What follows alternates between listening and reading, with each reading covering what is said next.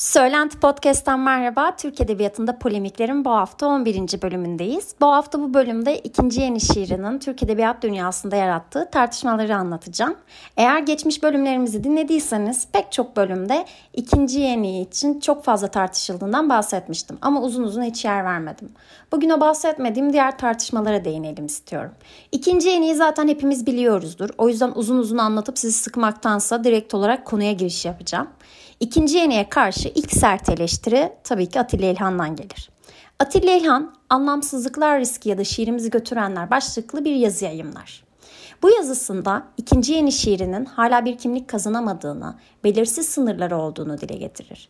İlhan, ikinci yeni için her birinin başka bir telden çaldığını ve genel olarak baktığımızda ise bir anlamsızlıklar riskinden ibaret olduğunu söyler. Yine biçimi anlamak üzerine ya da şiiri anlamamak başlıklı bir yazı yazar. Bu yazısında Cemal Süreyya'nın imkansız bir şiir hayali kurduğunu, Süreyya'nın iki yönden gelen etkiler arasında kaldığını, kendisinin sandığı gibi biçimi anlamış olmasının değil de şiiri anlamamış olmasının bir rol oynadığını söyler. Atilla İlhan başarılı bir şair. Fakat başarılı bir şair olmasının yanında polemiğe girmekten de çekinmeyen bir şair. Bu yüzden olacak ki Cemal Süreyya'dan sonra eleştiri odağına Mehmet Fuat'ı alır. Mehmet Fuat'ın kime, neye öncülük ettiğini anlamadığını, 27 Mayıs devrimine 3 ay kala o başlangıçta açık içlemci, gerçekçi ve toplumsal gelişmelere bağlı sanat görüşünü savunan Mehmet Fuat'ın soyutçuluğu ve soyutçu ozanları benimseyip bağrına basmış olmasının anlamsız olduğunu söyler. Şimdi Atilla Hin'le bir kenara bırakıyorum. Çünkü kendisinden geçmiş bölümlerde de zaten çok fazla bahsettim. İlerleyen bölümlerde de bahsedeceğim. O yüzden yavaş yavaş Asım Bezirci'ye geçiyorum. Asım Bezirci ikinci yeniyi iki yeni olay adlı kitabında tartışır. Ona göre ikinci yeni biçimci toplumsal sorunlardan kaçan sorumsuz bir şiirdir. Yine onları anlamı hor görmekle suçlamış,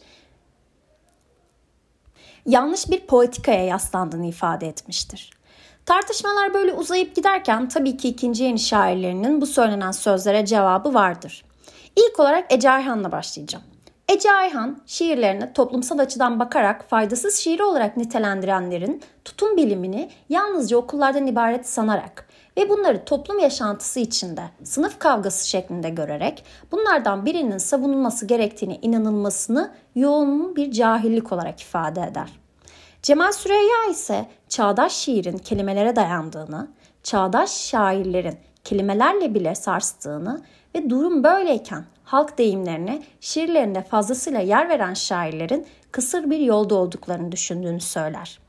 İlhan Berk'e geldiğimizde kendisi ikinci yeni şiirinde anlatılmayan bir şiirden yana olduğunu, ikinci yeninin anlamdan anladığı bir anlamsızlık anlamı olduğunu dile getirir ve şiirlerinde nesir olarak bir anlamı olan bir mısrası varsa onu direkt atacağını ifade eder. Turgut Uyar'a geldiğimizde onun açıklamalarına baktığımızda ise kendisi sanat yapıtlarının faydasına inanmadığını, şiirin kişiyi eğitmesine, yüceltmesine bile fayda diyemeyeceğini, ikinci yayını olarak adlandırdıkları şiirlerinde ise kimseye bir zararı ya da faydası olmadığını, olanın sadece o şiiri yazan şairi olduğunu söyler. Son olarak Edip Cansever değinmek istiyorum. Edip Cansever'in açıklamasında ise şöyle bir şey görürüz. O da anlamsız şiir olarak nitelendirilen şiirlerin anlamsız olmadığını, bugüne kadar okuduğu hiçbir ikinci yeni şiirinde anlamsızlık göremediğini söyler ve şiirin kendi içinde belli bir özgünlük barındırdığını, her şiirin aynı minvalde olmaması gerektiğini savunur ve ikinci yeni şairlerinin bir değil birden fazla tutumu olduğunu dile getirir. Diyerek sözlerimi burada bitiriyorum. Beni buraya kadar dinlediyseniz çok teşekkür ediyorum. Başka bölümlerde umarım ki yeniden görüşürüz. Şimdilik hoşçakalın.